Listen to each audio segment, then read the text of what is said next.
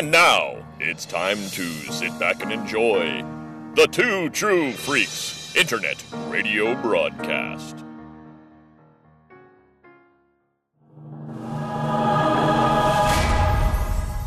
As long as they keep on making animated Star Wars, Hope Molinax and Chris Honeywell will be on the case. Welcome to Jaig Eyes and Jedi, a project that began with Clone Wars and now may never end. Hi, everyone. Welcome to a brand new episode of J and Jedi, a weekly podcast covering every episode of The Bad Batch.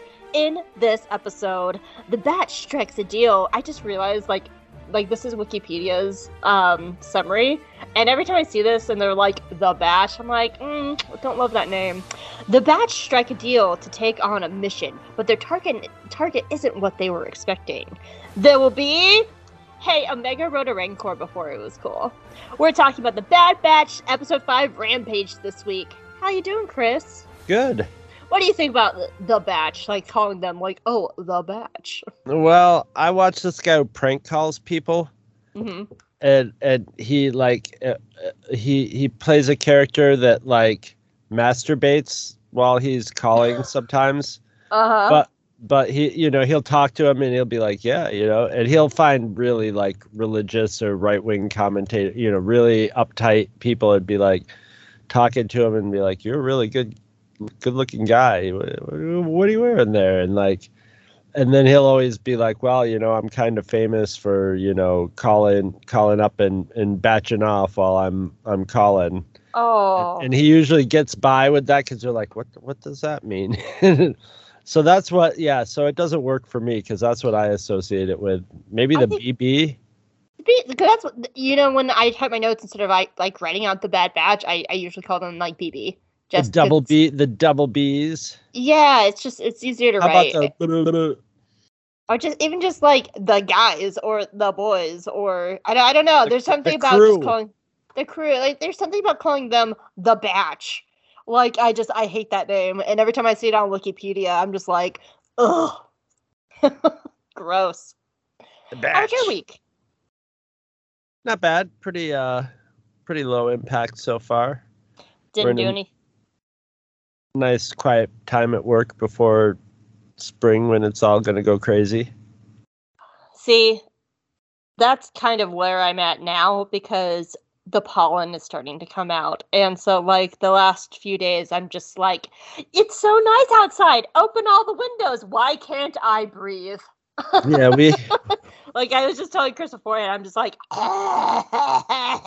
my car, like, is starting to go from red to orange. It's getting a nice shade of yellow on it. so, last week was beautiful. We had 60 70 degree days and now we're back. Today we were up into sunny 40s but yesterday was bitter winds and 20 degrees. So we're having our little last gasp of, of winter which can go into may in this town. Has i've i've This seen snow in may. yeah i've seen snow in may so but probably like pretty soon we should be getting fairly nice here, but we're we're still a little ways away from when the the leaves come out and the pollen dumps.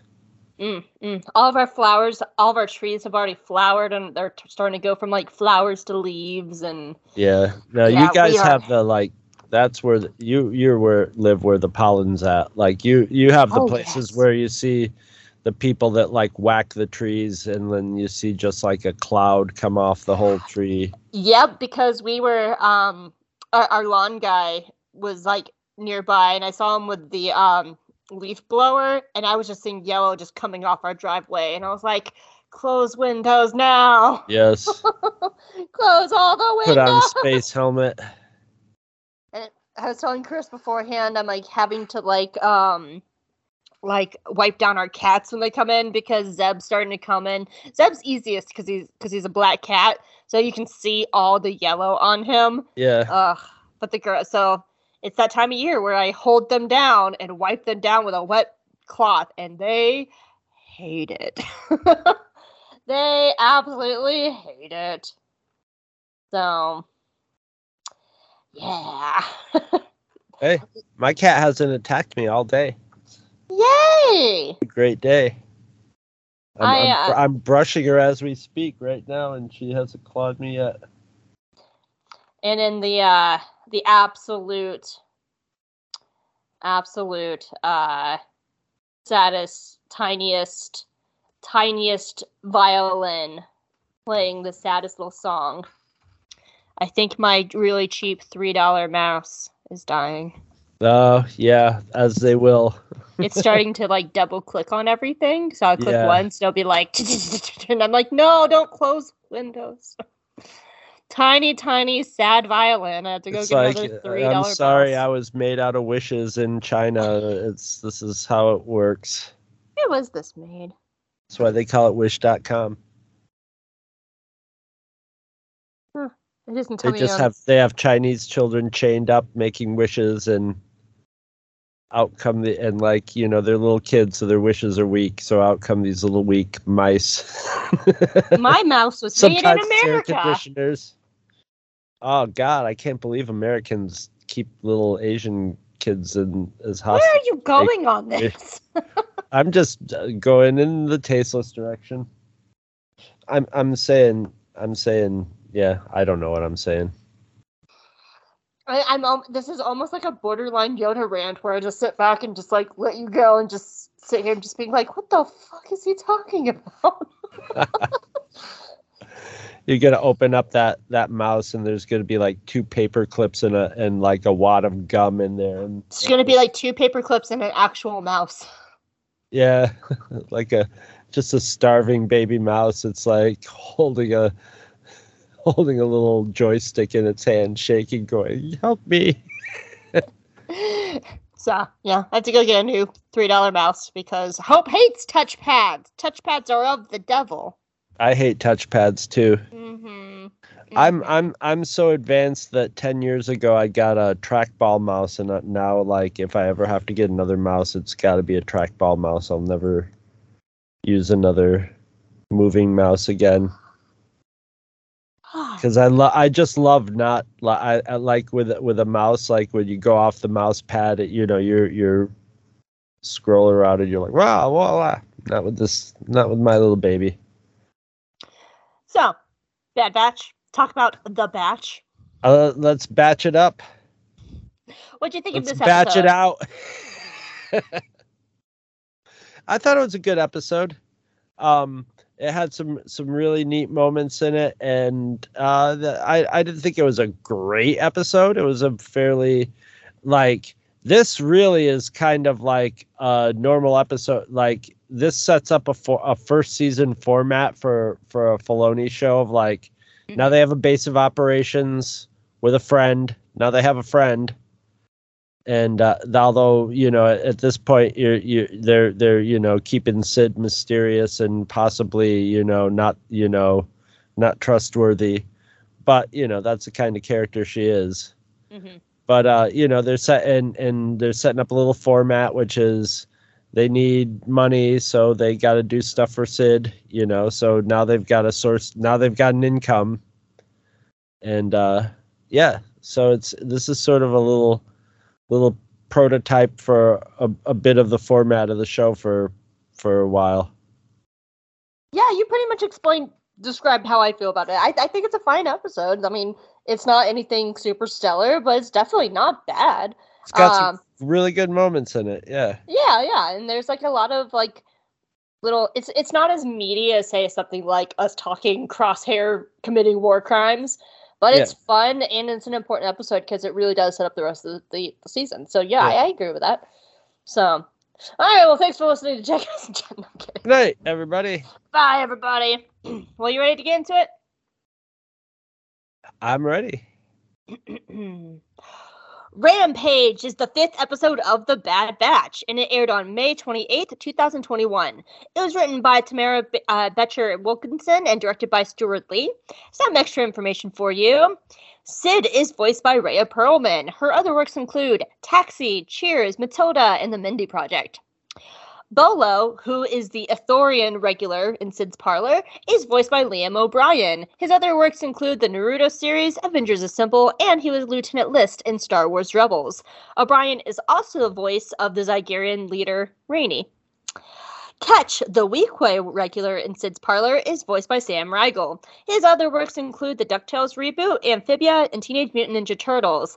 And very fun side fact since they're both playing the regulars in Cid's Bar, Liam O'Brien and Sam Riegel are both main cast members of Critical Role, and they are the voices of Vax and Scanlan in The Legends of Vox Machina. Which I tried my damnedest to find a place to slide in a Vox Machina joke somewhere, and I couldn't find a good place for it. But I, I I'm sitting on this now because the moment I actually realized I was like, oh my god, that is Sam Riegel. When I heard the Weequay talking in the background, I was like, it's Scanlan. So Hope it Hope is going to try and find a place to put in a Vox Machina joke somewhere since they're both here. Anyway, Chris has no idea what the fuck I'm talking about. It's fine. I, I know it's probably the, some of that anime. um, it is an American adult animation show, and it's very good. A Amerime. Yeah, no, I wouldn't say that. No, because you don't make Hope go on a rant because I am salty right now about animation.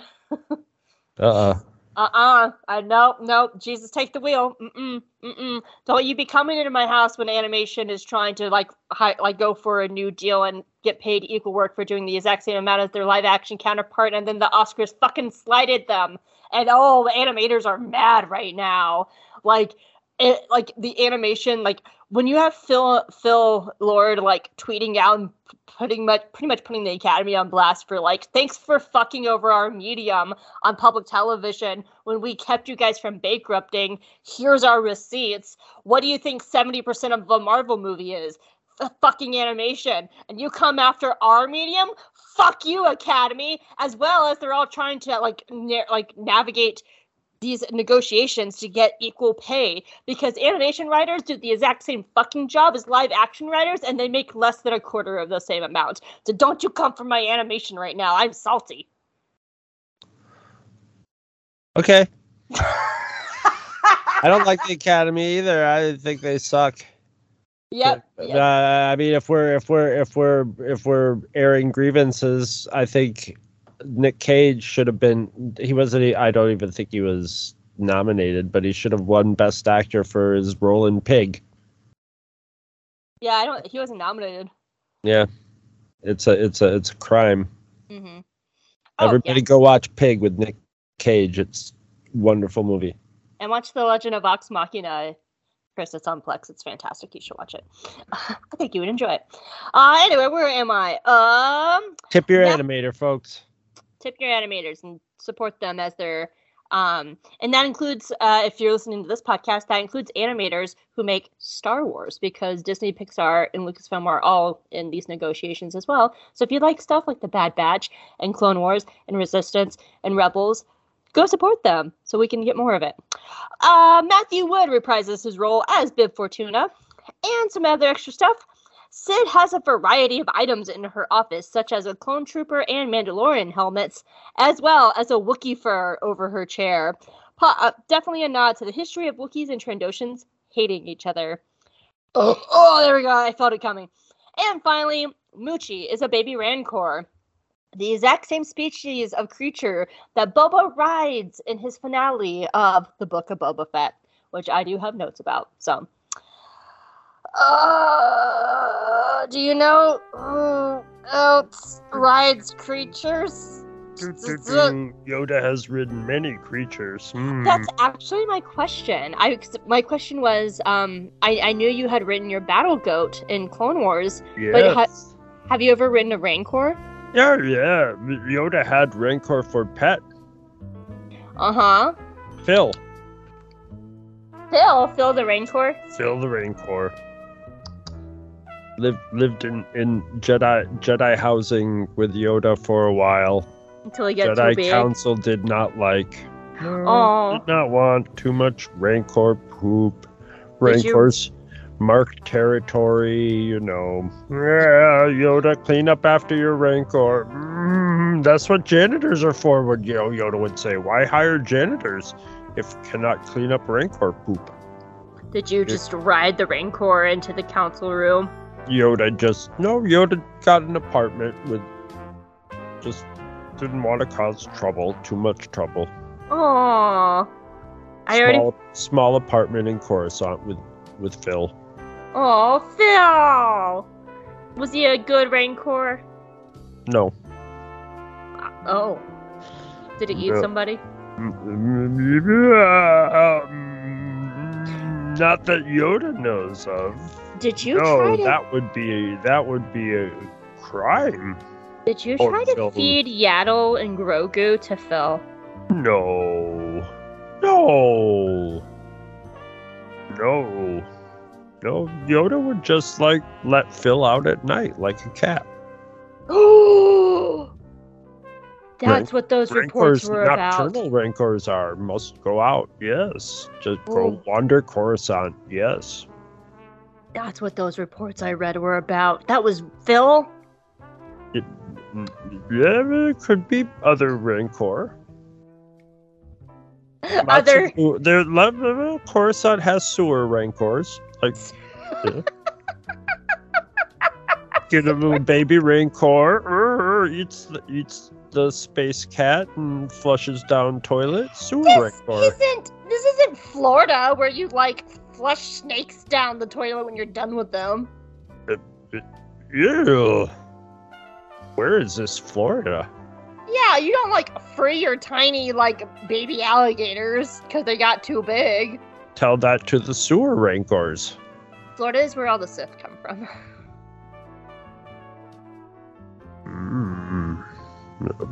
Okay. yeah, we we need to get rid of Florida. Okay. Yoda will do.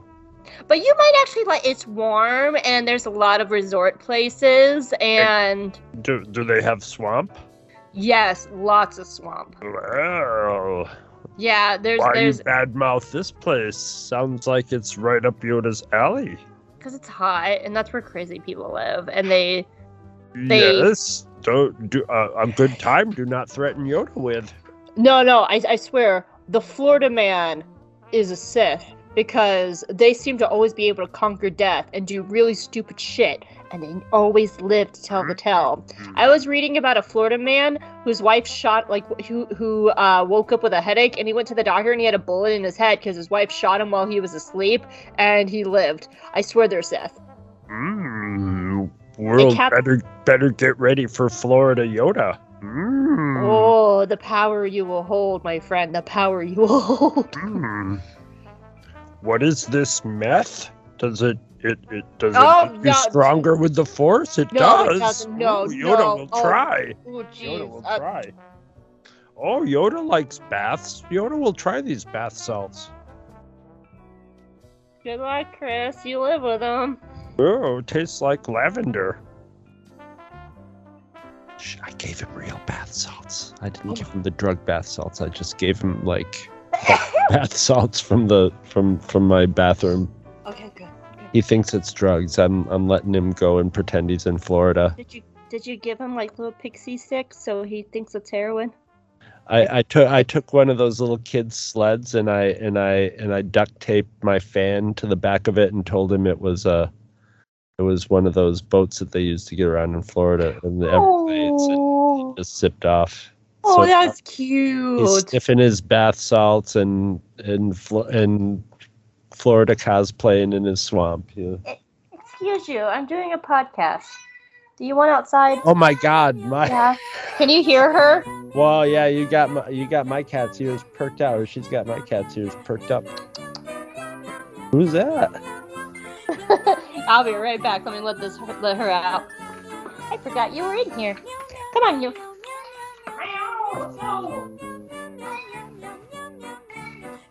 Notice how silently and and daintily my cat just sits here.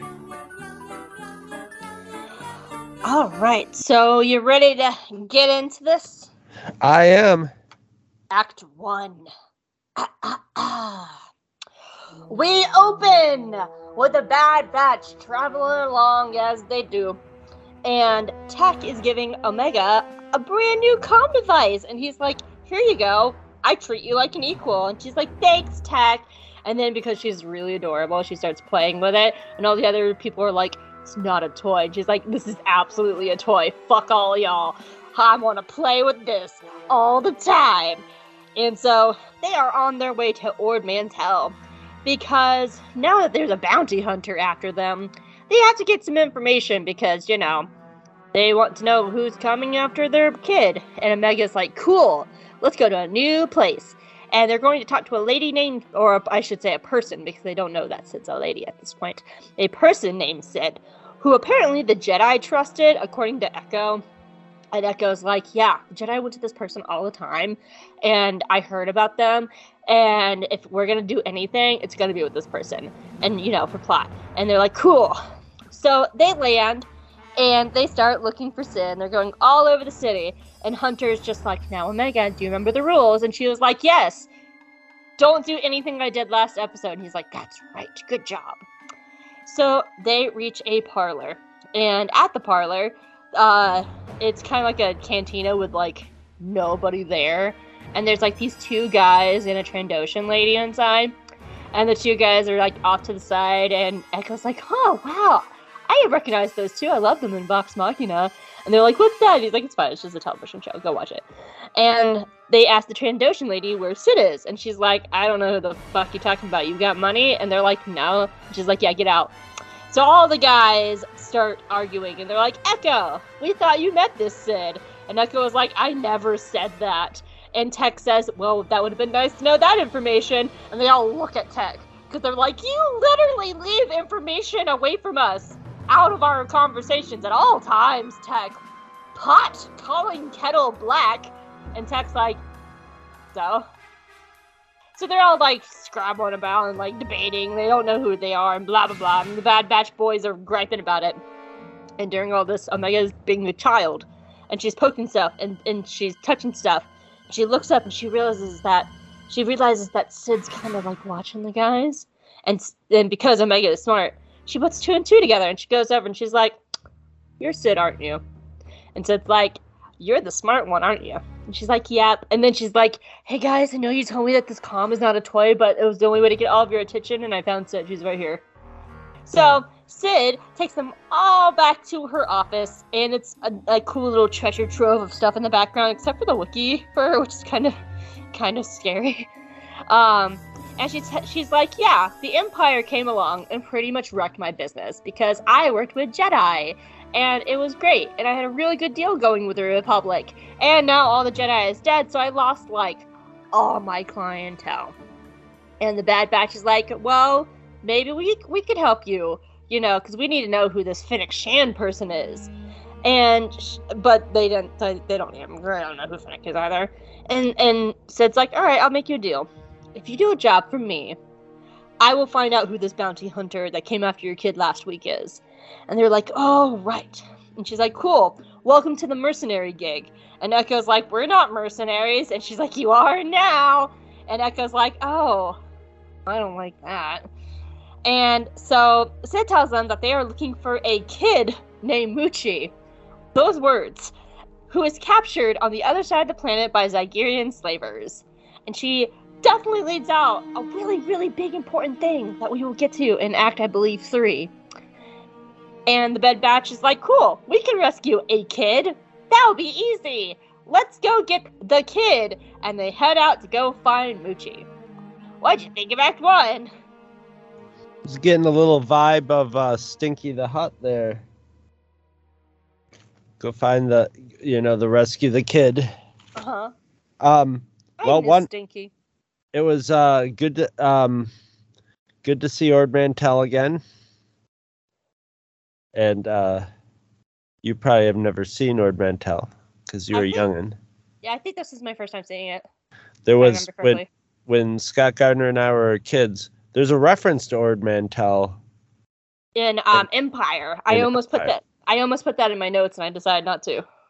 Well, it became a record, a Star Wars story record. Rebel Mission to Ord Mantell.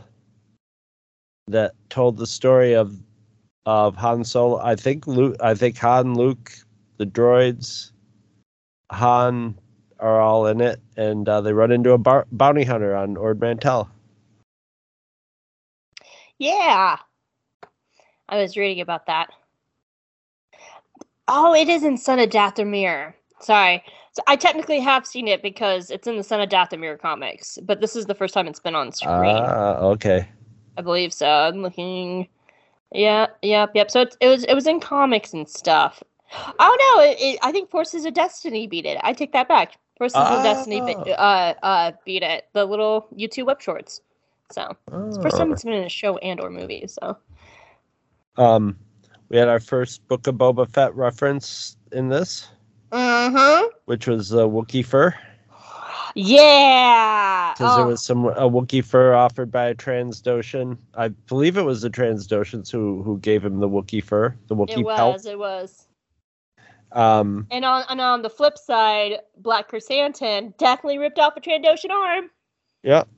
Not so a fan. it- Not it- a it- fan. it's so subtle, but I, I, you know, I'm I'm not here to be like, you know, preach morals and stuff, but I do enjoy what like those little like subtle layers of showing like these two species hate each other. Um, so I- for I- for for a note that only I believe Charles will get, it makes me really interested to see Burryaga and Sskeer have a mission together in the High Republic era.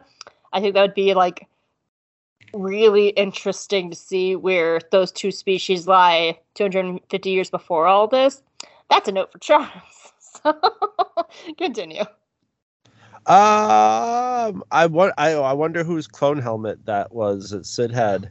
I would have to go back and look because um it was in the concept art and uh but I, I forgot to look in the actual episode because I, I saw it in the concept art. But um one little detail I really loved in it, just a little it was it, and it's hard to like put it, it it was um when Cid goes, You're the smart one of the bunch and uh and Wrecker just holds out his hand and I have that note too. she slaps his hand.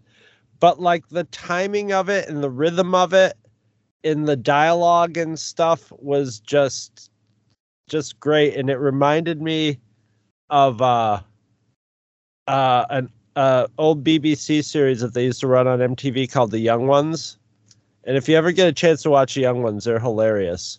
But there was one character who was like a stupid punk rocker and there was one guy who was the brains of the bunch and and every time they would do something they would sort of hand slap and then or if they if one guy ever if one of them ever made like money they would take the bills and rip them in half and hand them to each other and it just reminded me of that little they, they it was just such a natural little thing between them it was it, it was just a nice little touch Okay, I have open uh, a picture, and they look like one is a pilot clone helmet, and the other one looks like just a standard clone helmet. So they look. i just pretty. wonder if it's anybody we knew but probably not probably just no, they, they, they look pretty standard.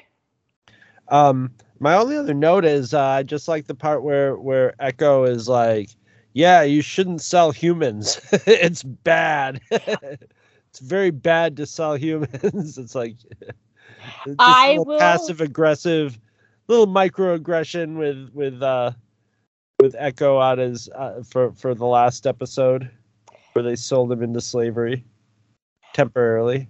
I will come back to that because I have that in Act Two. so, and I have some notes about that scene too. Um, but that's all I got.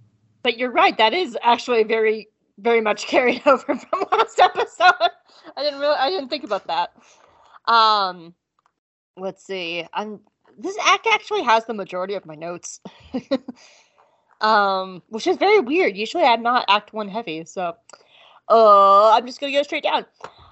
I've, I know I've said this many times before already, but I love how they just write Omega as a kid, and they let her play and like like her getting the com device of course she's gonna push all the buttons and talk into it and mess around with it. Um and and they do this in act two as well when she gets left behind on the ship and she's like painting her doll to make it look like a bad batch doll and she's like she's a bad batcher! Like sh- i love how they write her as a kid. And they let her play even if she's like in this like more like extreme world like she still has those moments of being a kid and i love it. It's just such good writing. Um i don't know why it's interesting to me but be- because th- there's so much of like echo we don't know because we had a little bit of him in the rookies episode where like they're shinies and then him and Fives like meet Rex and Cody and then they become arc troopers and they're defending Kamino and then he gets blown up and then we don't see him again till like season 7 and then he's with the bad batch.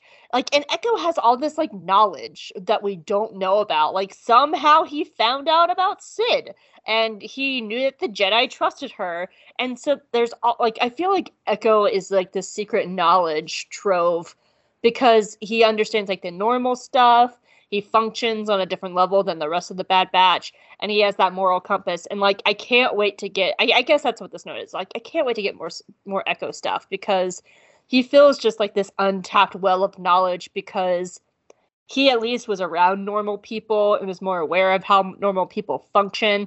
Unlike the rest of the Bad Batches we Yeah, saw last but- week, have no idea how they work. Then he got that almost wiped from him, though. You know, I Well, almost they didn't, wonder. they didn't. They didn't erase his memory. No, but like they severely traumatized him. So it makes me like I I, I almost think of him as like like when he was like, ah, you know, the the Jedi, you know, I heard about Cid from the Jedi because they were doing this.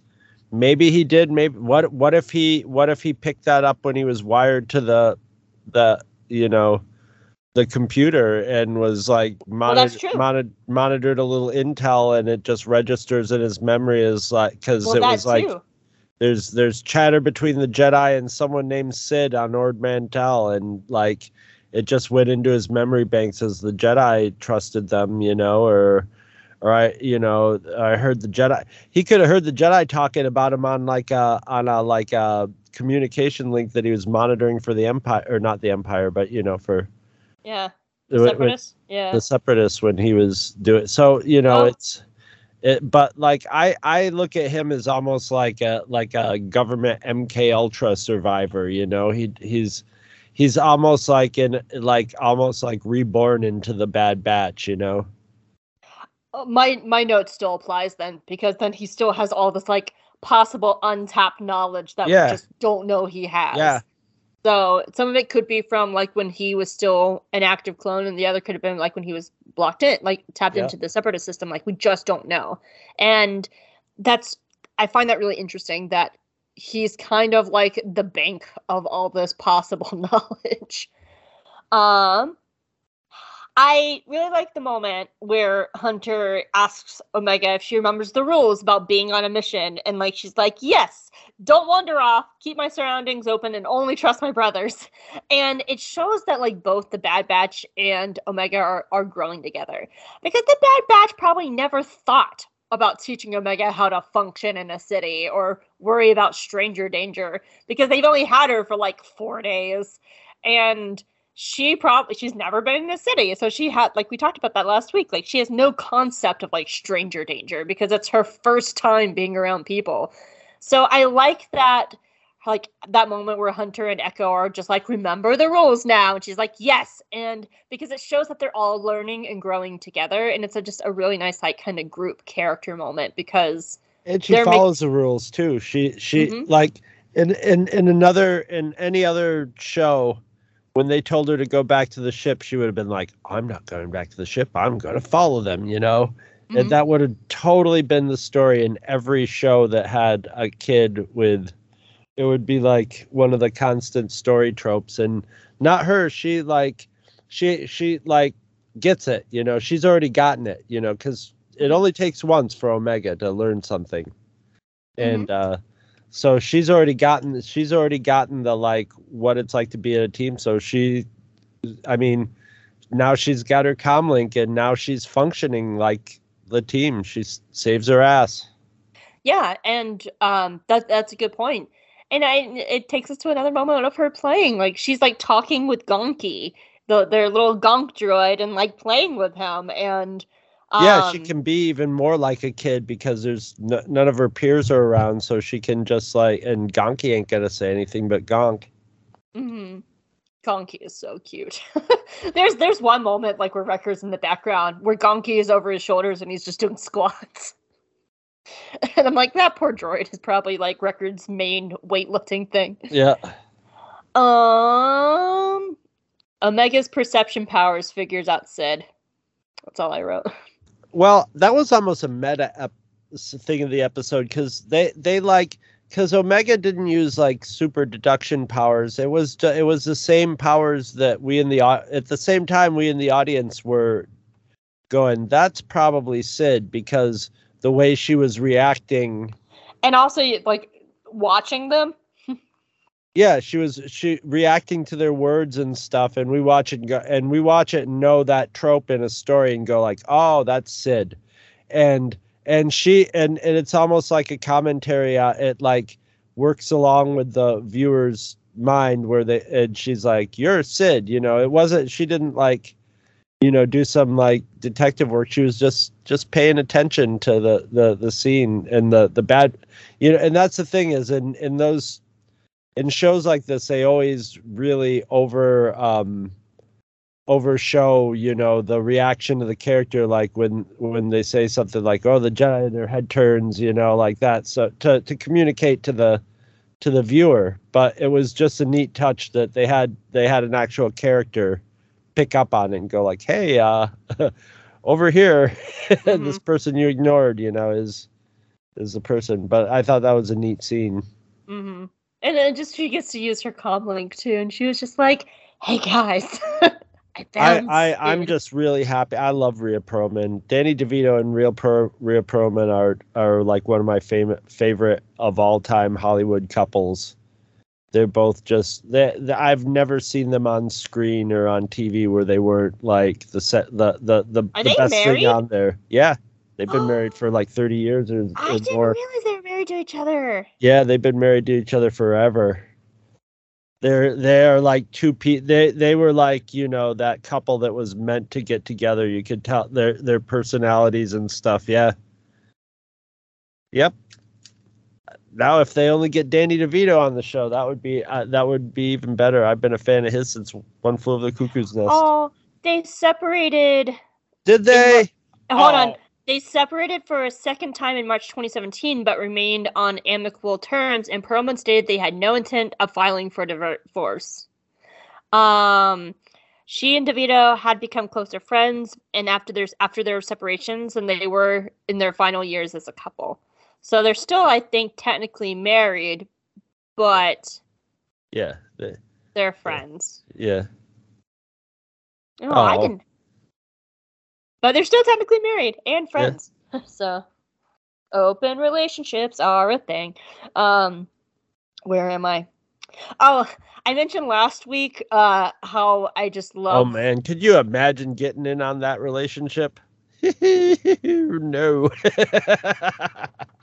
I mean, maybe I would do it just to say that I that just for the sheer freak factor, but like, like Rhea Perlman, Rhea Perlman and Danny DeVito at like seventy years old, like cruising out for let's go, let's go find ourselves a date.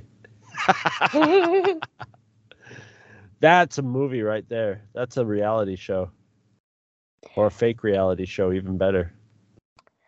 Um. So last week I was talking about how you can pick up a lot of of especially Echo and Tex characters about what they're doing in the background, and um, I had t- talked last week about how I love like how soft Echo is with Omega, and we see that again this week where she like they walk into Cid's office and she's like, "Oh my god, a knife!" and like he like grabs her hand and like shakes her his Nope. head like, "Don't touch that." No, no. don't touch that and she listens like she's uh he, he's so such a soft like like big brother to her and i love it So I'm saying he's uh, he's also probably the most like like emotional because he's he not only was like brain destroyed by the the the separatists, but he was also before that he was blown up. Mhm. So like yeah this is the world of Bacta though if like the, if they can re- yeah like yeah but st- I mean you can heal somebody's body, but getting getting blown up and like brain trauma and stuff. I'm oh yeah doubt Bacta's doing much for your brain getting shaken up in a giant explosion and psychological damage. I'm sure the Bacta doesn't do much for your psychological damage. which we did see in episode one where he woke up in a med ward and had a tiny freak out because he saw a droid over him we Yeah. did see that in episode one Yeah. Uh, um uh my brain just funny story though about Echo. I like for like the first, like most of Act One, for the life of me, I couldn't remember Echo's name. Like for the life of me. So I was watching this episode, going, "What, is his name?" And I typed out Echo, and I was like, "That doesn't look right. Is that his name? I don't know." And then they got to the scene where like they're trying to figure out Cid, and they're like, "Good job, Echo," and I'm like, "I was right." like I had just this like brain dead moment for like five minutes today where I could not remember Echo's name. Hey, welcome to my whole life. Oh my gosh! And like I, I'm having pollen brain. If, if it sounds like I'm just kind of rambling tonight, it's just because like my, I, I I have this like yellow storm of like in my brain right now. It's like all I could like feel is pollen in my head. The so, yellow storm. Ugh. For the storm, Charles. For the storm. um, so I want to talk about Cid for a second because, uh, of course, we're watching this as people who have already seen all of season one. So she is a really good regular for the show. Um, I, I like her, and like she doesn't have a big character arc over the course of the season, but she's definitely different at the end of the season from where she's starting here because you can see that like she's very cold towards them. She immediately likes Omega, because you know she's the kid and like she's like oh you're smart. Like so she she immediately like likes omega. But she does take a good chunk of the season to warm up to the rest of them. Um and and i like that she doesn't go on like a huge character arc but she becomes more their ally and um so it's a very tiny character arc but I also like her purpose in all this too, because we saw last week they have no idea how to function. They didn't know to pay off like how to pay off the guy. They didn't know how to haggle. Um, and they're just kind of trying to figure out how to function in this world. No, but And- te- Tech is catching on. Tech and Omega like are, are seem to be the ones that catch on to stuff fastest. Tech is definitely like getting a a handle on it. Yeah, but now they have another ally to kind of help them with that too. Um, and so while Cid is slimy and will undercut them, and as if I remember correctly, it's been a hot minute since, of course, I've seen season one. But if I remember correctly, she she hits a point where she's not paying them at, like their their proper wages and stuff like Right. that. Like she has those moments, but we see her also like giving them pretty much a hard knock life to give them what they need to survive because this is a changing world. They can't be soldiers anymore. And that leads me to my last note, which is uh the Bad Batch are now mercenaries. And like Echo has that moment of just like mercenaries because he's the moral compass. I'm like, that's not okay with him. Um, but it's I remember when they were promoting the show um like the all the premises of the show before it ever started was just like the bad batch become a group of mercenaries and so everyone was like oh they make this active choice to become mercenaries no these dumb No, boys no. just kind of stumble blindly into it No, that makes sense. That would be the, what they're best suited for, whether It they like it or not. You know. It is, and I, and I think that's such an interesting choice because they all kind of like, and, and that's that's a big part of the season is them floundering with this decision, because like Hunter wants to keep them all safe, but like they need money, so this is kind of the best way to do it. And then you have like Echo, who's constantly like, you know what we should do? Go fight with Rex, like, and so it starts setting up some of like like the fact that they're now mercenaries kind of sets them all off. And, Like you know, Wrecker just wants to fight. Tech wants to like just survive, and then Echo's just the uh, not Echo. Omega's the kid. She's gonna go with along with whatever they do. But like the fact that they stumble blindly into being mercenaries, something they are suited to do, it also sets up a lot of the drama of the season because it's not something uh, unlike all like the preview stuff and like the synopsises of the show before it ever started it's not something they chose. It's something they just kind of fell into and cid was like congrats you're mercenaries now. And it's kind of forced on them which i think that's also part of the reason why echo has a little bit of a problem with it because the clones were kind of forced into serving the republic but now the republic is gone. They don't know what to, to else to do all their other brothers got forced into the empire through order 66 and now they're getting this new way of life forced on them too and i could see where echo who was best friends with fives and fives was preaching individuality i can see why echo has kind of a problem with all this because he keeps getting pushed into these situations out of necessity, but he's not choosing them. Does that make sense? Yeah. So I, I just I find that so interesting that Cid is the catalyst for this, and it's not a choice that they make, but they have to. and it kind of sets up a lot of the drama for the rest of the season. It makes me really excited for season two to see like once they get more established. I I I kind of want to I don't know. I don't know if they would go rebels route where they kind of join the rebellion or I, I don't know. I don't. I, it's hard to tell because I feel like if they go the rebels route, it could be interesting, but also, I, I don't know. It, would it be retreading like stuff we've already seen? So I, I don't know. It's it's really hard to tell. We may never know that much. You know, we may never know that far. It's hard to say. I know. We're already seeing the beginning of the re- rebellion with Saw Gerrera. Saw just was like, "Oh, new day, different enemy. Let's go." But that's all I have for Act One. Yeah, okay, I'm ready for Act Two. All right. Give me one second. I'm gonna blow my nose. I'm gonna mute this so it's not gross. I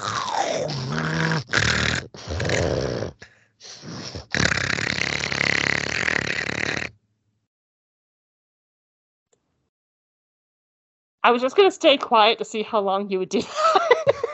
I can go longer. All right.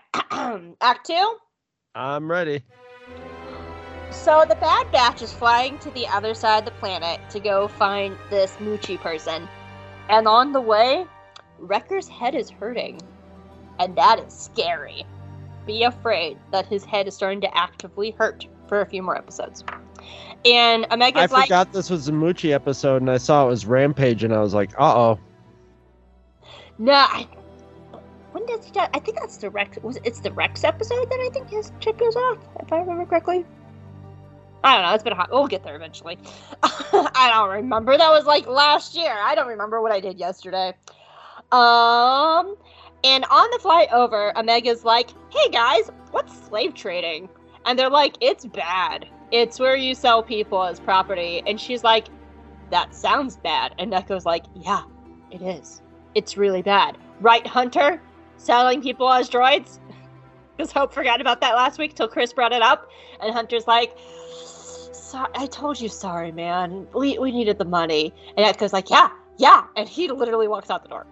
Um, so they land, and it's time to start the mission. And they all come outside, and they get to the edge, and they have their little binocs. And like down below, in like the old city center of whatever, they see a captured falling girl. And they're like, that falling girl must be Muchi. And Omega's just so cute. She's like, poor Muchi. I bet she's so scared. We have to go save her, guys. And Hunter's like, yes, we do, but not you. You're gonna stay on the ship. And she like, just gives him this face where like, are you fucking kidding me? And he's like, go on, go back to the ship. She's like, fine, but I don't like it. And she turns around and she goes back to the ship.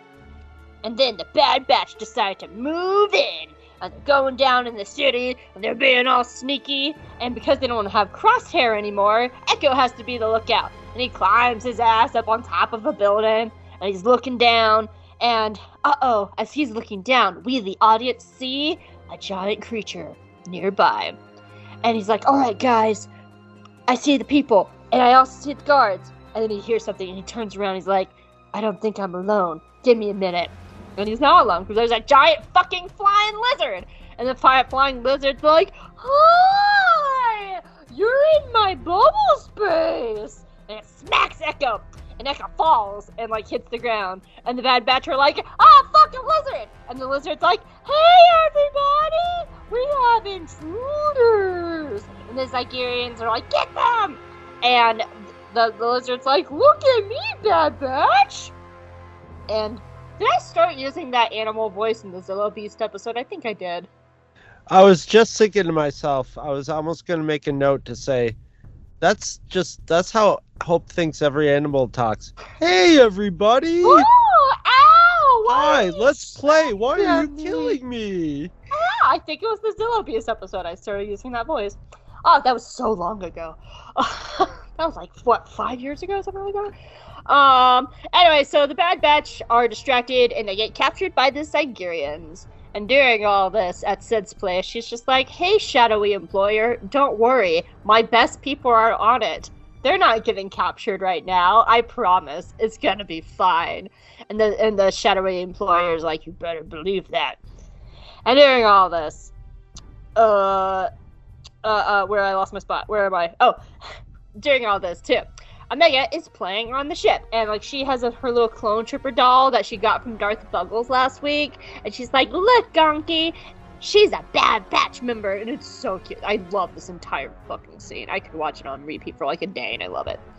But uh oh, she hears somebody coming on the ship, and she's like, oh, "They're back with Muchi," and then she hears that's not them, and she like sneaks up into her bedroom, and she sits on the chair. She's really scared because the Zygerians are there. She's like, I gotta get off the ship. So she slips out of the ship and somehow she goes through the floor to the outside. I don't know how because then when they get blown into space, it's Star Wars logic. Don't think about it. And she gets outside and she runs away and avoids the Zygerians. And she tries to call the Bad Batch from her brand new handy dandy comm, but they don't answer. She's like, oh, they must be captured. So, and they are. They are captured and they're chained up with the prisoners and Omega's sneaking down there. She's sneaking down, and they see her and Tech's like, "Fuck, Hunter, look up!" And Hunter looks over, and so the Bad Batch have to, uh, uh, have to like somehow tell her to go to the equipment. But in all this, this smug asshole leader person comes out. And he's like, "Hi, I'm Zygeria. I'm I'm Zygeria. I am all of Zygeria." I Yeah. am Zygeria. I think his name is like Randy. what was his name? I wrote it down. I wrote it down. Uh, his name is Raney. Oh, I, I, it says here in my Wikipedia his name is Frank Carlucci. What? I'm, I'm just, I'm full of shit. I don't know what that means. It's just random. Okay. That's okay. I, I'm really trying. Just I know. a, an alien named Frank Carlucci is funny to me. Did I tell you that I'm trying? It would to all get? be one word though in Star Wars land, but it would be funny if you just made something like Frank Carlucci. Did I tell you that I'm trying to get Megan to name her new cat Fugless Caesar? Yes. Yeah, she started calling him Fugless in our group chat, so I think I'm winning. Anyway, so yes. Uh, uh, uh, Raney the Zygerian Frank Carlucci comes down. He's all like, "Hello, I'm evil and smug, and now that the Republic is dead, the Empire's awesome because I can have my slave trade again, and Zygeria is back in business." And the ba- bless the Bad Batch, they're not obvious. They are just like, "Wow, we could really stop you if we had our equipment over there." And Omega looks over and she's like, ah, go over there. So Omega like crawls across, like, and- and Raney just starts like, like evil bad guy monologuing. and during all this, um, Omega like sneaks down and she realizes that she needs a bigger distraction and she finds a Rancor in a cage. And she gets down there and she's get like climbs down. She's like, "All right, Rancor, let's go." But the Zygerians nab her and they rip her away. And she's like, "Don't worry, I already did the thing." And she holds up the lock and she's like, "I freed the Rancor." And now there's a Rancor on the loose. Bum bum bum. There was no clear break on this scene, so I just stopped when the Rancor got out. yeah, yeah. I had a, I had a hard time too. Hey, listen, yeah. I got some ammo in your Fugless battle here. Give it to me because I want her to name her cat Fugless. If his name's Fugless, short for Fugless is would be Fug, right? Yes. Fug is an actual word. I know it? it because I have a I have like a, a game that I play where you have to search out words and and Fug always comes in hand, handy. I always thought it was it was just another way to say a swear word because there was a band called the Fugs, and they were really rude. Oh, but no, I just looked up the meaning of Fug. F U G.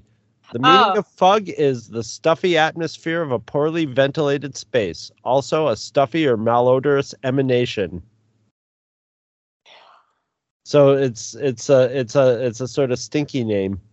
Ah. See, I was I was trying to look it up because um the only difference between Fugless and Douglas is the F and the D. So I was like F O U G, and I was like nothing's coming up with Fug other nope, than a just town. F U G.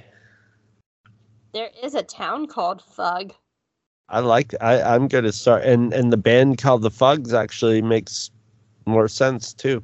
So There's there's Fug is a commune department in the Grand Region, uh, the Grand Est region of France. Oh, I wouldn't want to stay in that commune. Anyway, what do you think of Act Two? I liked it. I have very little notes on it because all my notes are in Act Three because I didn't know where Act Two or Act Three was, so I had to draw a new line.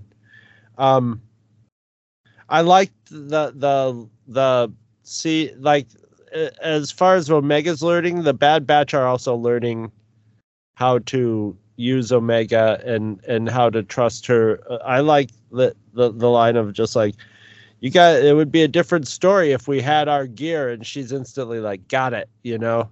Mhm. get them their gear you know? It, it's it, they're they're seamlessly working as a team. And uh just a minor note i love the way i love in it happens a lot more in star wars than anything else especially in the animation where you don't have to build anything and you know usually when you see a spaceship it's all interiors and stuff. And but even in the it, they, they have a lot of in i just love the cockpits of star wars spaceships when they're on a planet and the sunlight's coming in. It's almost it makes them more like a car. It makes them feel more like a vehicle to me and more realistic. And when she's just sitting around playing in the ship it just reminded me of a kid like playing in their dad's van or something like that. Yeah. Like And- like it reminded me of like when I used to now that you said that, like when I used to sit in the back of the station wagon with my sister. and yeah and it, it just grounds the the technology to have sunlight coming through it and stuff. It's just really neat.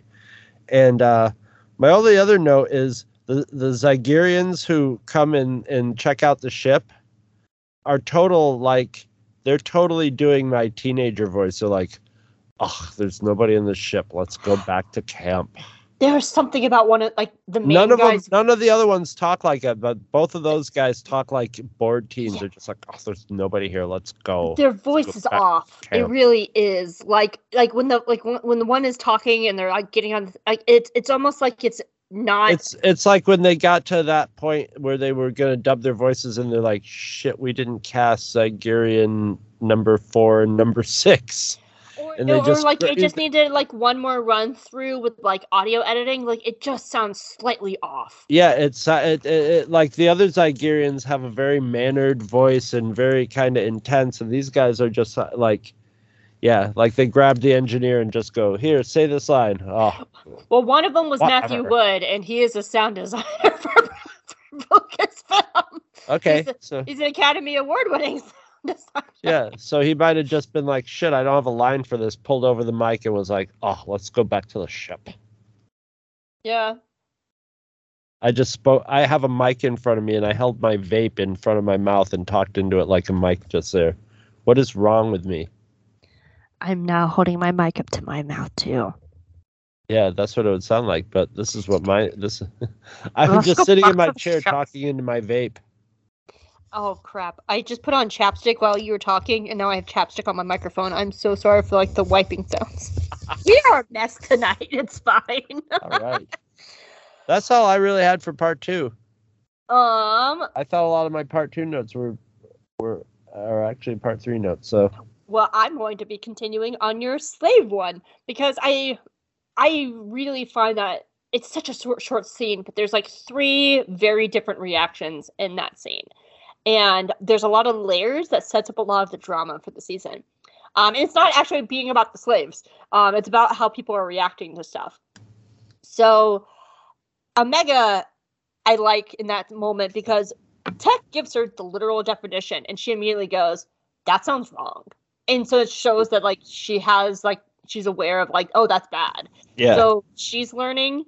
Um, and I get the feeling that Echo, because I forgot exactly what he says, because because he because right away he's just like, yeah, it's wrong. he and- just very pointedly goes like, "Yes, it is. It is wrong to do that." And Like, I also like Hunter.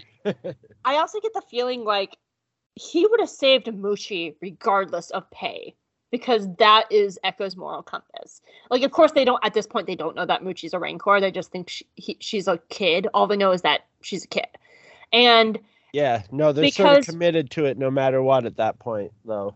Yeah. But but I, I still think like if if he had just found out there's a kid in trouble, Echo would have went to save it because right right after that, Tech is like, yeah, and we'll make some money, and Echo makes this face, turns, and immediately walks out the do- door without another word, and it's it's a c- uncomfortable little yeah. moment. Well, well, Omega would also be like, yeah, we got to save, we got to save him no matter what, at too.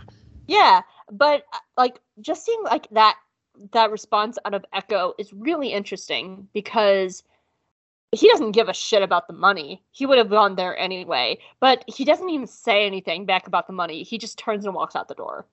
And I, I don't know, it's it's a very interesting little insight of like in each of their internal personalities.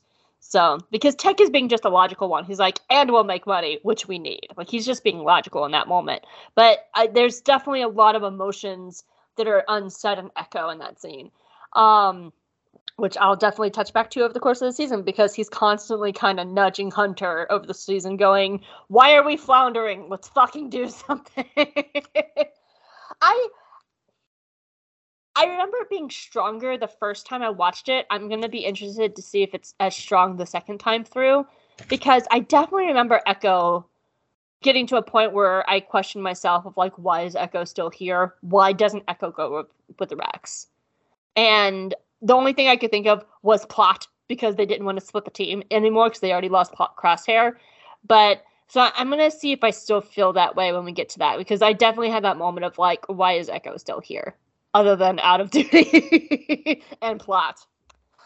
Um I love how Mega, oh, how like into this mission Omega is because she keeps having these lines of like, "Poor Muchi must be scared. We got it." And like then she's like talking to her doll, like, and she's like, "We're gonna go save Muchi now, doll." And I like, I love how into this mission that she is. And then it hit me that she's probably going, "Oh my god, new friend," because she just met like Cut and Suu's kids, and she's been around other kids, and now that she knows that they're rescuing a kid, so she's probably having this like childlike moment of new friend, yay! And I'm like, that's so cute. Yeah. And and nothing becomes of it, like friendship wise, sort of. Mhm. But I think she's I, I love I think she's just excited to see other kids because she's only ever been around clones, and then she met like Cut and Suu's kid. Those are like all the kids she's been around. So I think it's just the possibility of her being like new friend. yes. Um, one of the things I really like early in the series is just watching the Bad Batch figure out new situations. Because they have that moment, they're like, all right, Tech, what are the odds? And he's like, I don't fucking know. I've never been in this situation Yeah. before.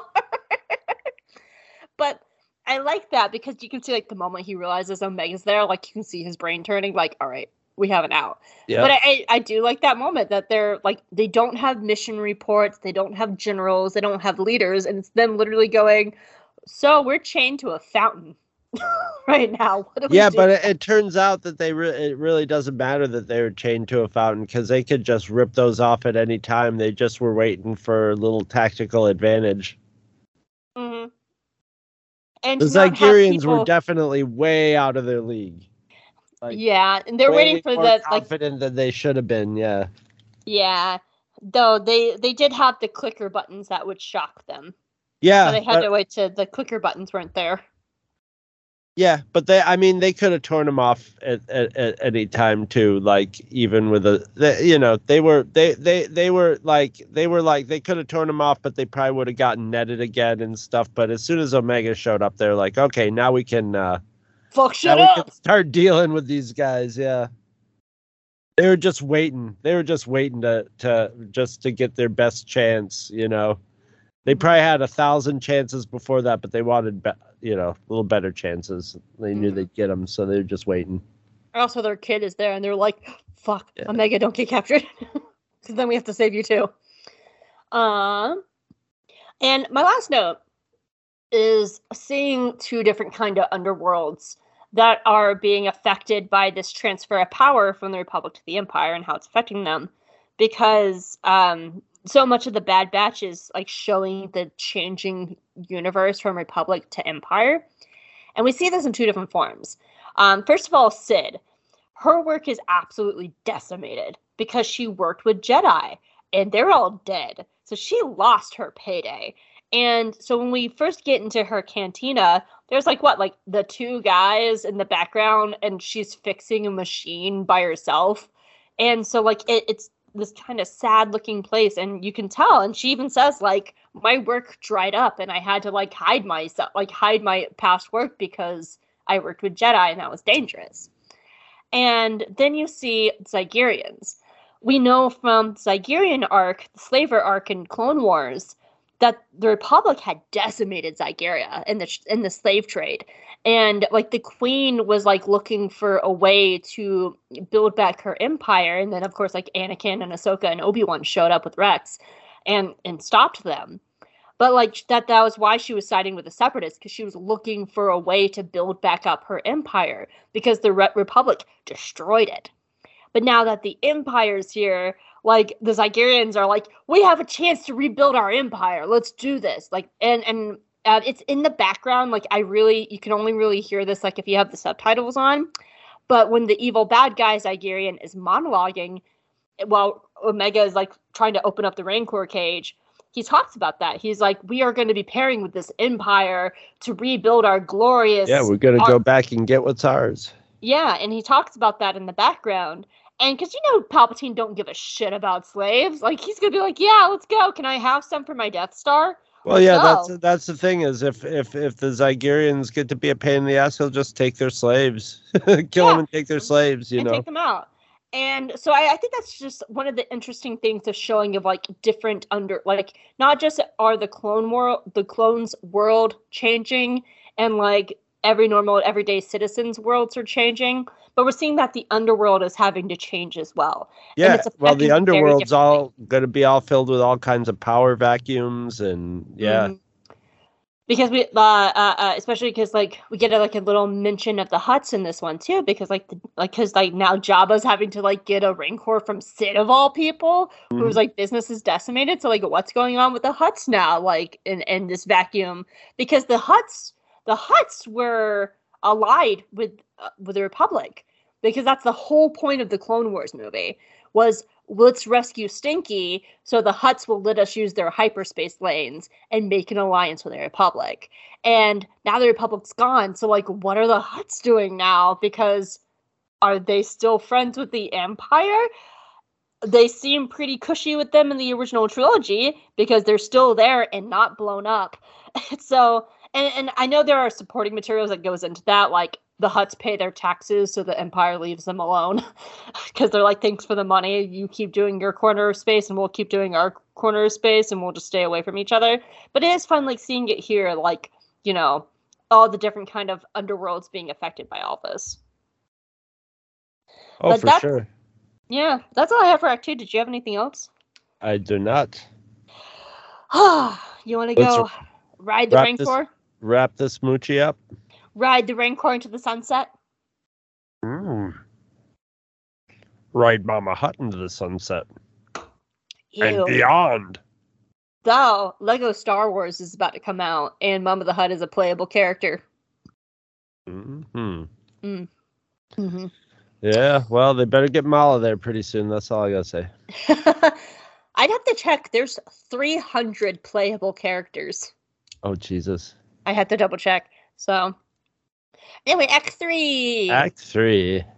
So there's a Rancor on the loose, and the Bad Batch are like, "Oh, good! Look at that big distraction!" And they just kind of like rip off their chains, and they start freeing the other prisoners.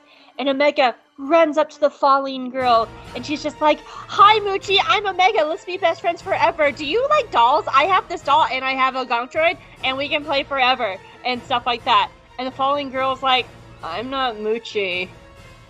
That's Muchi." Because Cid didn't tell them that the kid is a baby Rancor named Muchi. And the Bad Batch are just like, oh, fuck.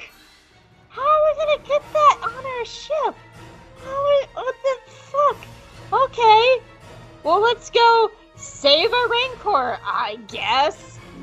So the Bad Batch split up, and Omega and Echo are taking the prisoners to safety, while Hunter Tech and Wrecker go after Muchi.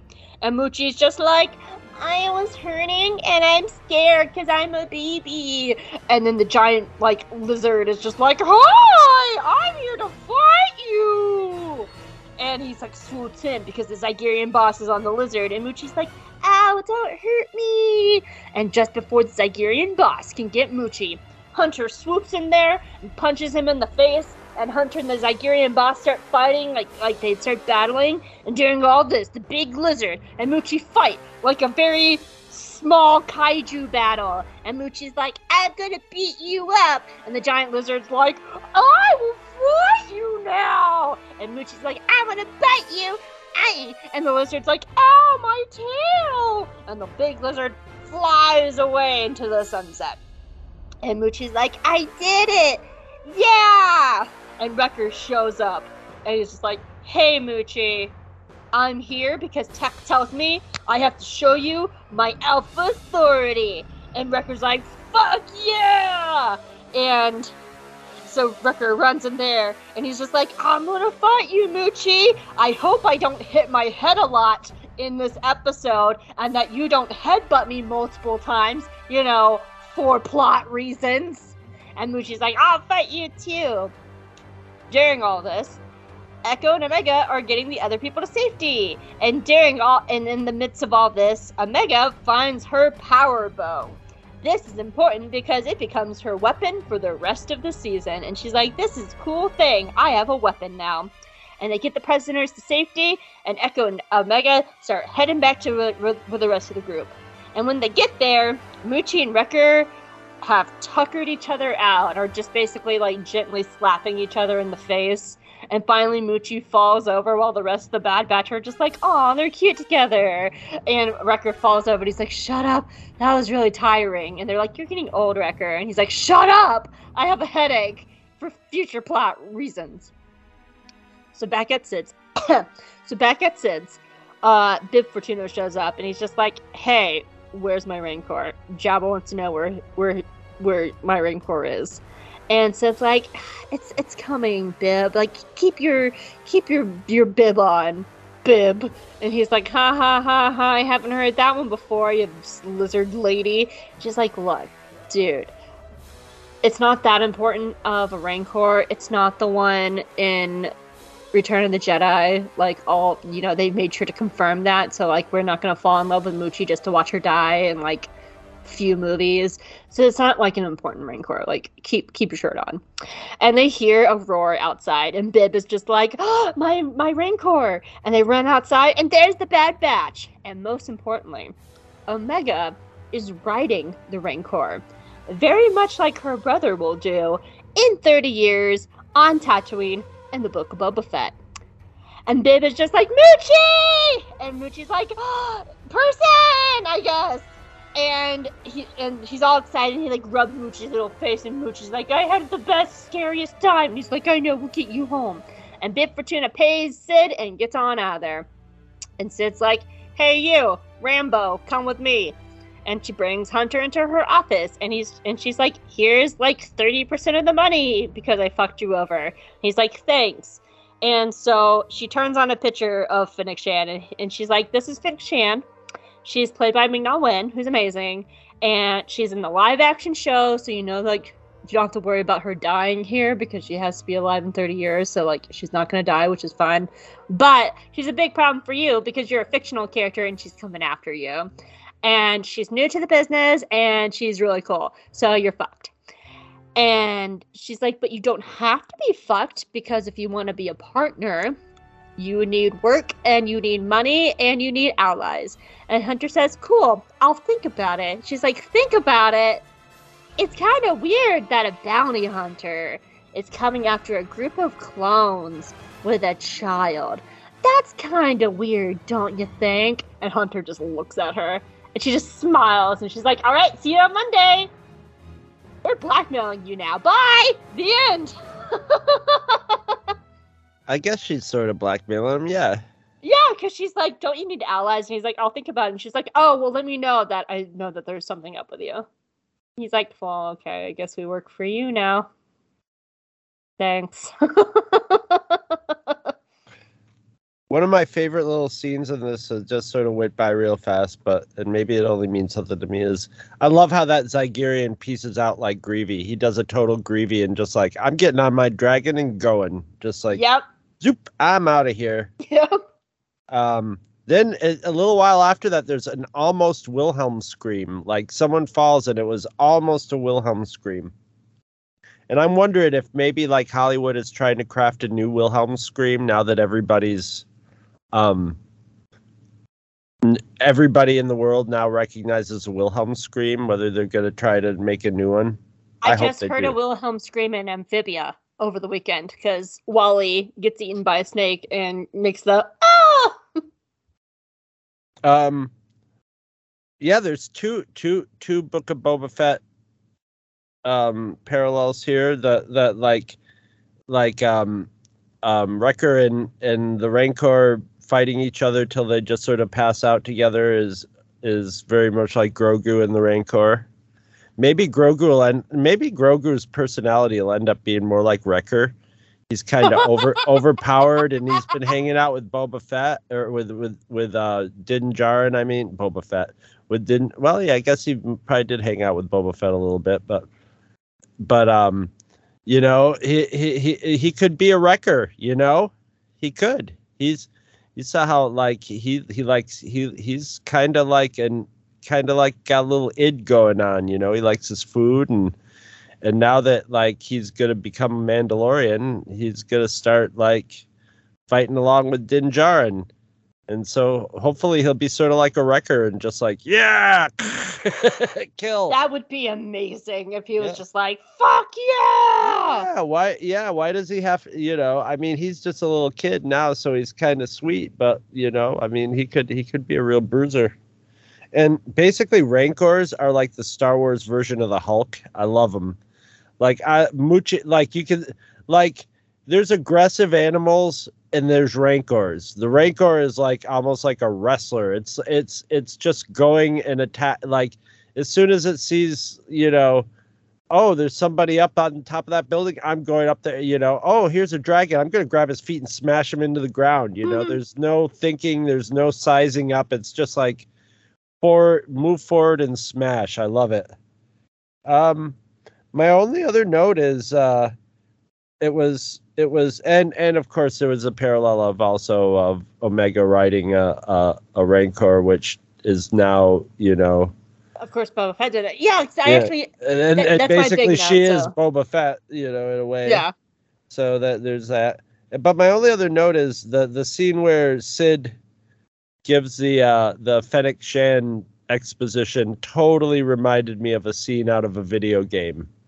You know, here's Fennec Shand. You, you know, This she's a blah, blah, blah, blah, blah, blah, brings up a picture. It just it just had a very video game exposition feel to it. I'd not say that's a bad thing. It just it just felt like that. That happens a lot in movies and TV shows now because video games are like they're the number one media, really.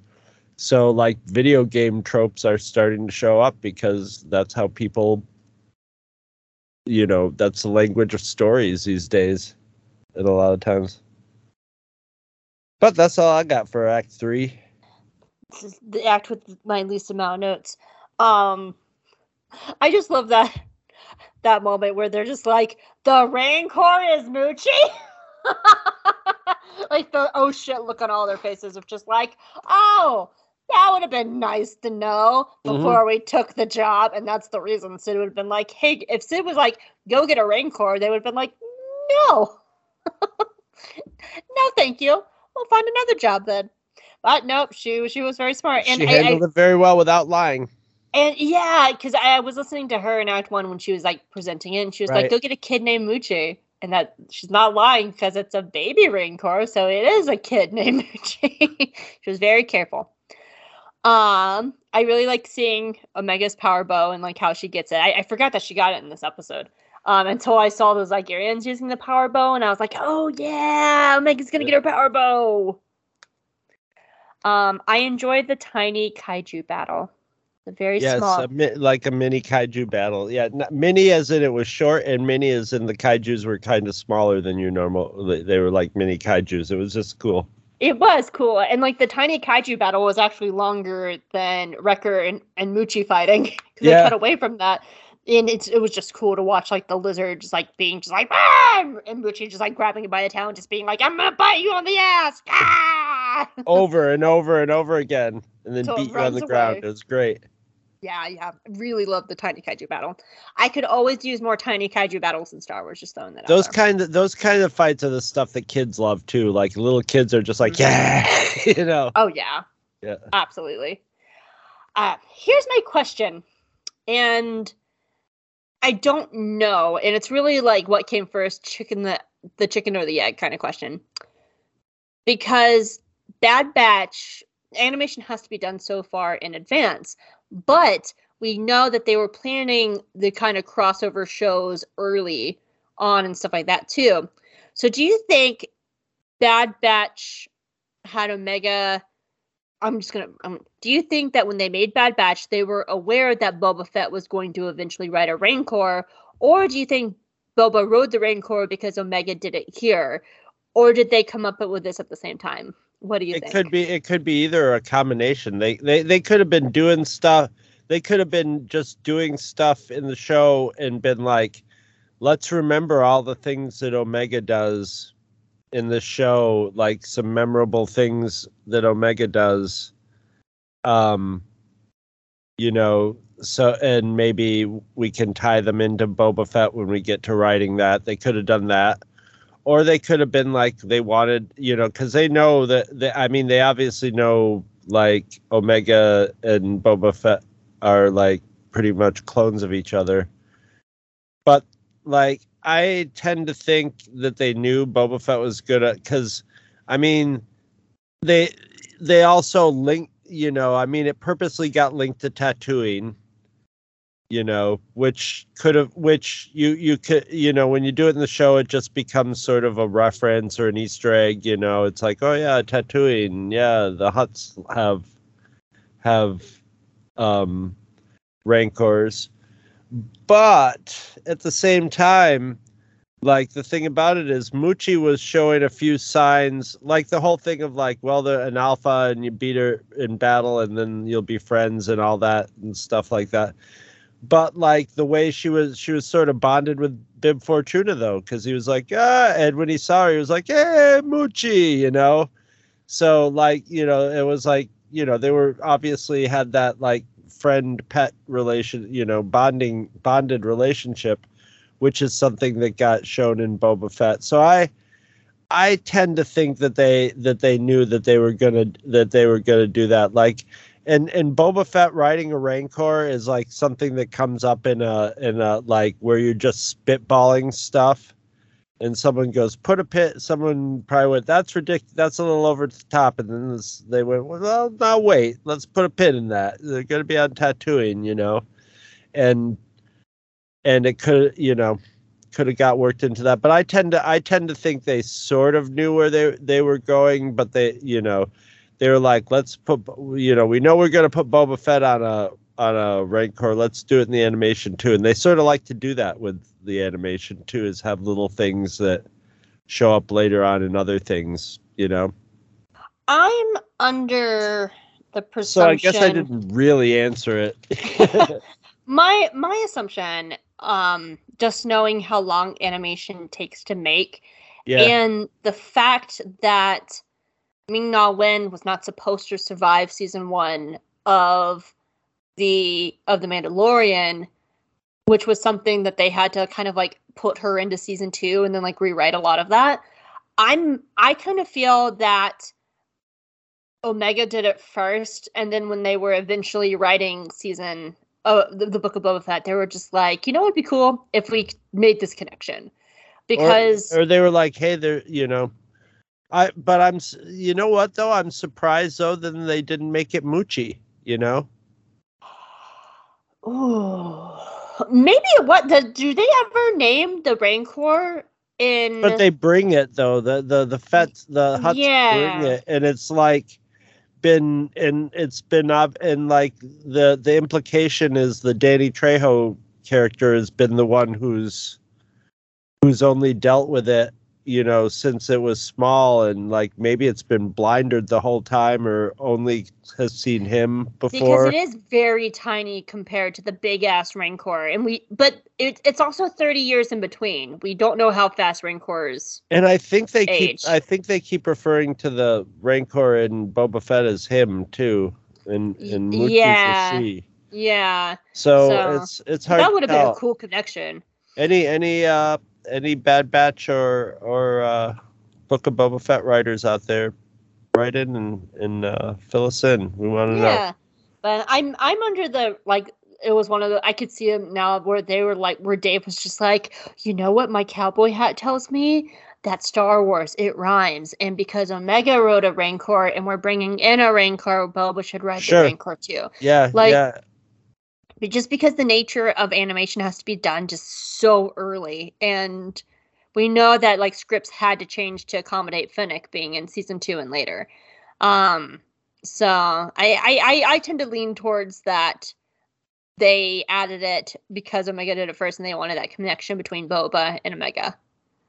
Um but it i think it's it's a cool it actually like it's one of those things that like rewatching the series now knowing the book of boba fett there's a lot, you know, because Bib Fortuna is there too. Like you see Bib Fortuna here with the Bad Batch, and we know that Boba's going to kill him in 30 years.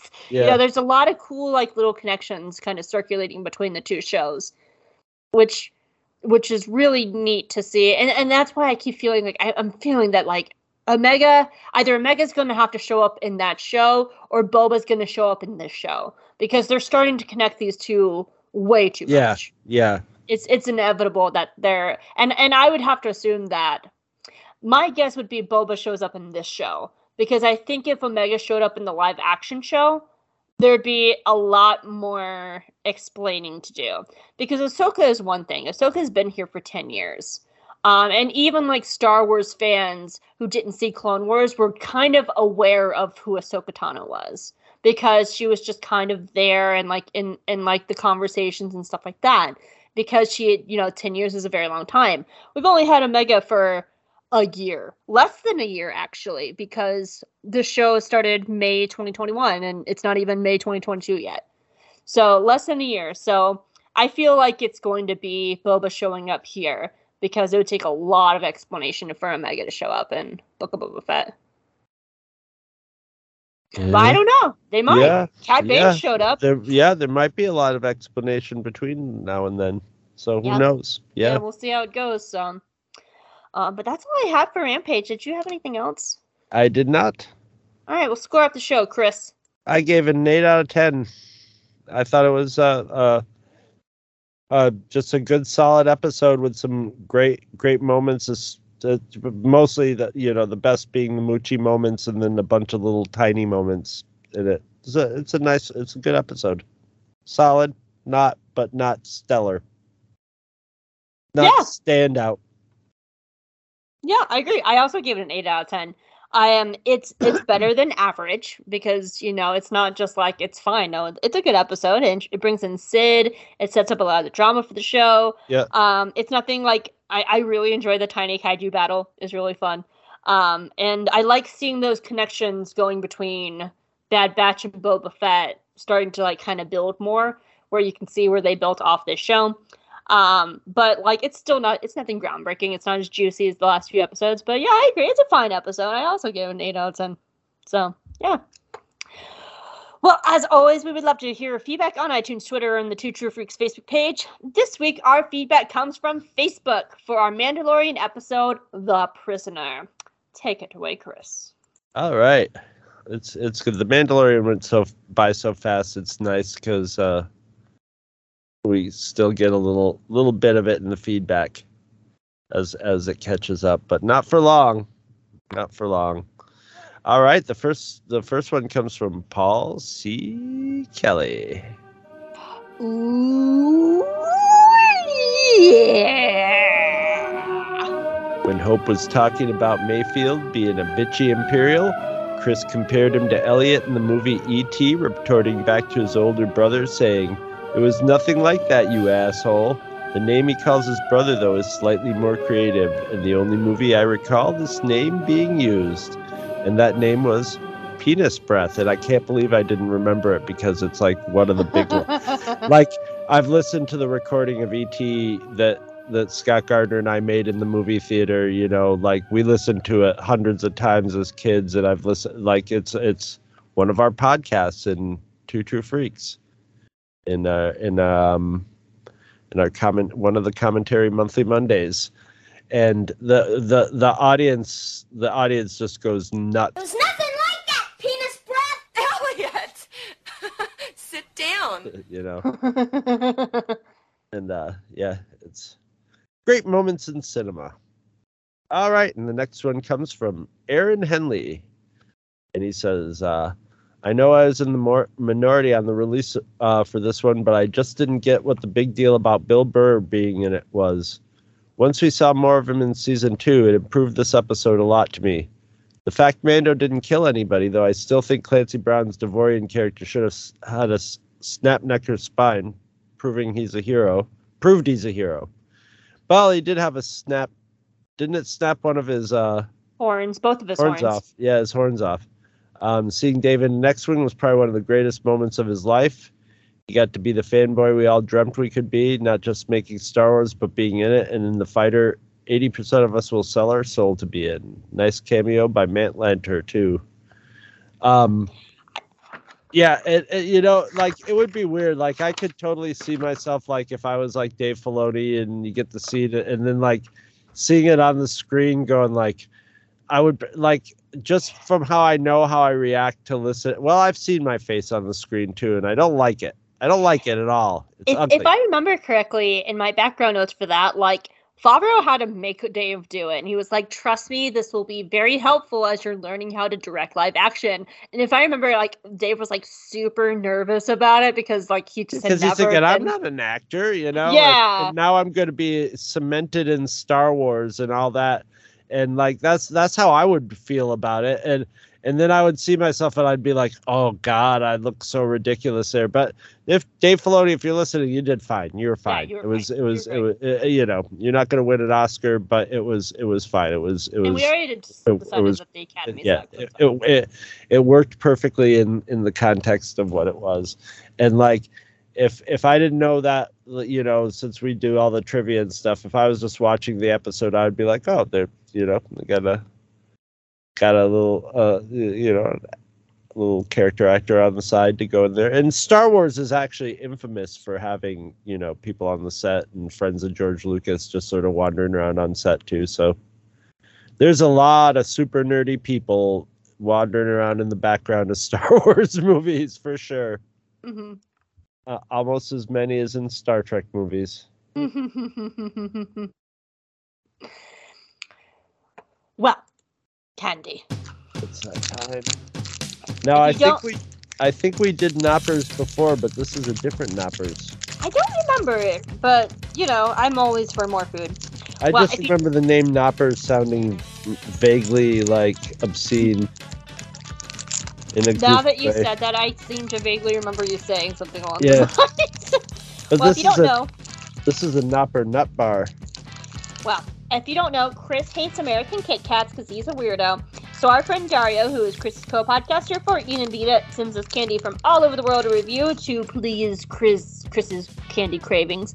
And this week we have the Knopper Nut Bar from Germany. Thank you, and Dario. I, mine broke in half, and I and now I can see the rock layer. I think one of the I think the top layer is toffee and nuts. It's No. drier than I thought it was going to be. This tastes familiar. Now that it's in my mouth.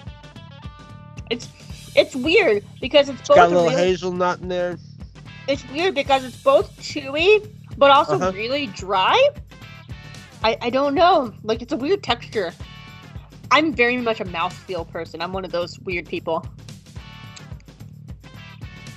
Hmm. And it's not, and, and you can tell it's not that the candy bar is dried out. It's supposed to be like you. You can. It's Mm-hmm. You know how like there are certain ingredients that make your mouth water, and then there are certain ingredients that make your mouth dry. Mhm. This is like both. So like when I first Ah. bite into it, Yeah. it makes my mouth dry. But then the chewy parts that I have to chew makes it water. It's a then very it makes it water. Yeah, yeah, exactly. Yeah, it goes It's a very strange sensation. Because it feels like I'm biting into air, and then I suddenly have stuff in my mouth that I have to chew. It's very, and well, it's maybe tasty. it's the don't get me wrong. Germans. They're they're so.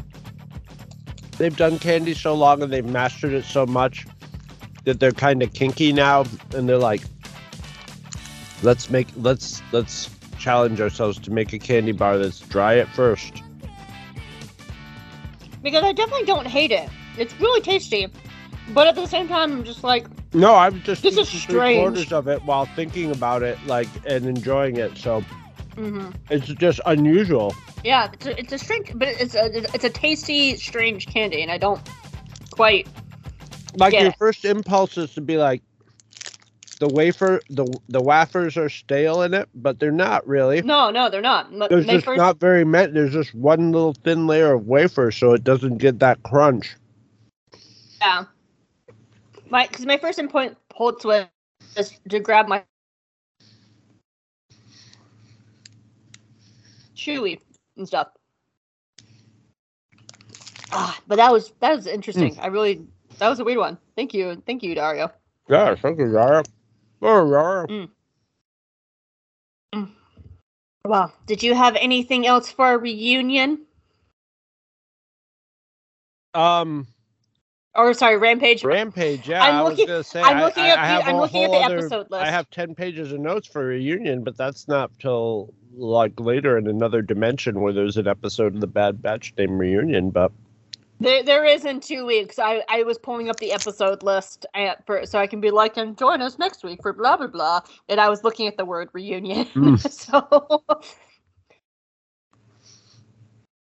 Mm. So I'll take that as a no. What's that? No, I have nothing else to say. I'm still eating this goddamn chocolate bar that I'm really enjoying now. Well, in that case, you can find us at the Two True Freaks Network. That's where you can find all of our podcasts, our full network of just bursting at the seams podcasts. If you like Power Rangers, we got it. If you like Star Trek, we got it. If you like comics, we got it. We got it. And it's all there over at twotruefreaks.com, our beautiful website. You can also find us at the Two True Freaks Facebook page, where we post all of our shows, and you can go and comment and talk with us and stuff like that. We also have the True True Freaks Cantina, and that's more of like a hangout place. It, it's more populated than, say, Cid's Cantina, which only had like, you know, Liam O'Brien and Sam Riegel in the background. No, you can come and you can like post nerdy stuff, and we'll chat with you. It's a lot of fun. But if that, if you're a little bit more like me, and you're just like, you know, like and Facebook has, you know, become crazy. It's not quite my thing anymore.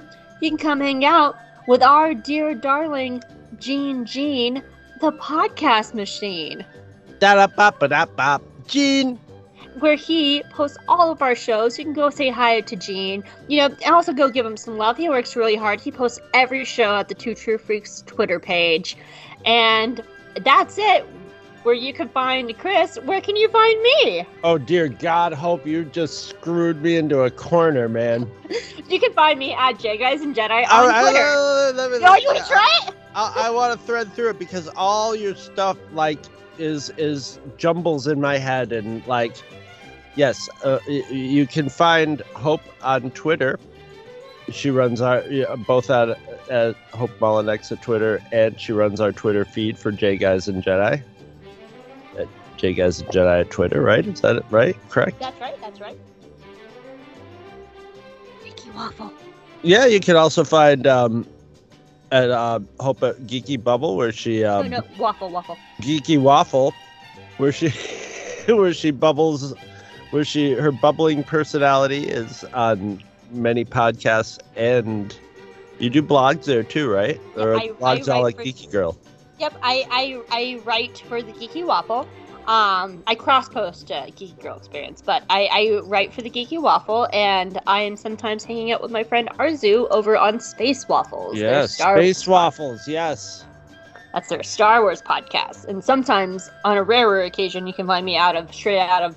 You can find me at straight out of home video or the Geeky Waffle podcast as well. Those are also Geeky Waffle shows. So You tried. Gold star. Thank you. My stuff is constantly changing, so I I I, I, give you. My stuff has been the same for the whole show. That that's the sad truth about us, Hope. You remain dynamic and changing.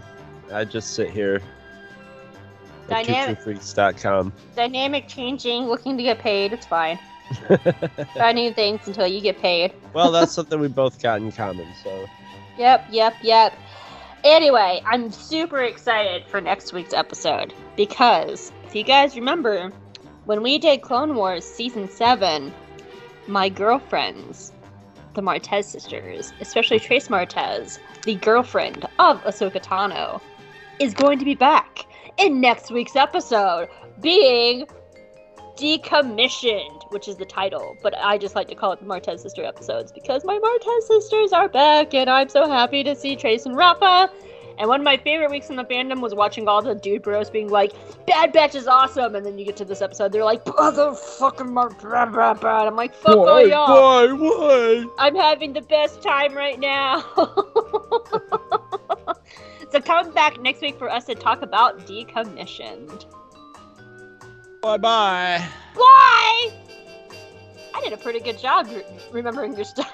Yeah, no, you had that, that down. You had it down like me. I've only I've only heard it for seven years. I've only heard your shit for seven years.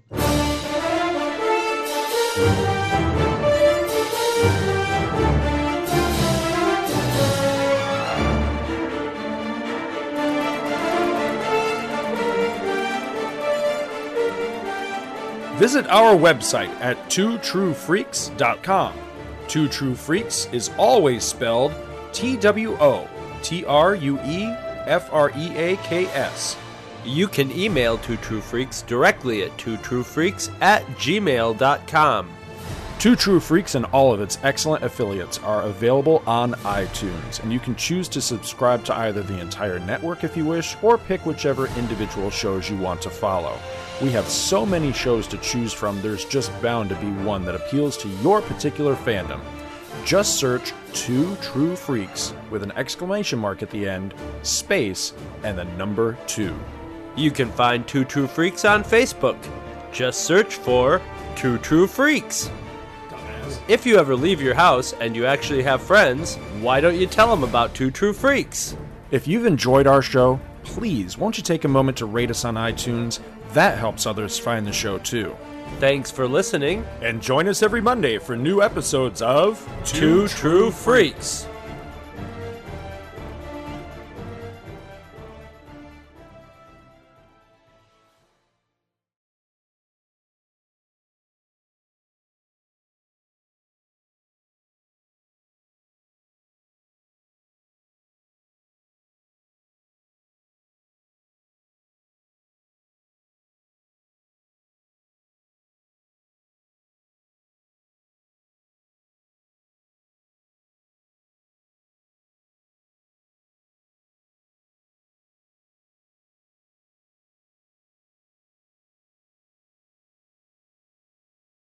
By the way, Leia, just which planet is it that we're bound for? Ord Mantell. We lift off at 1000 hours for Ord Mantell. Her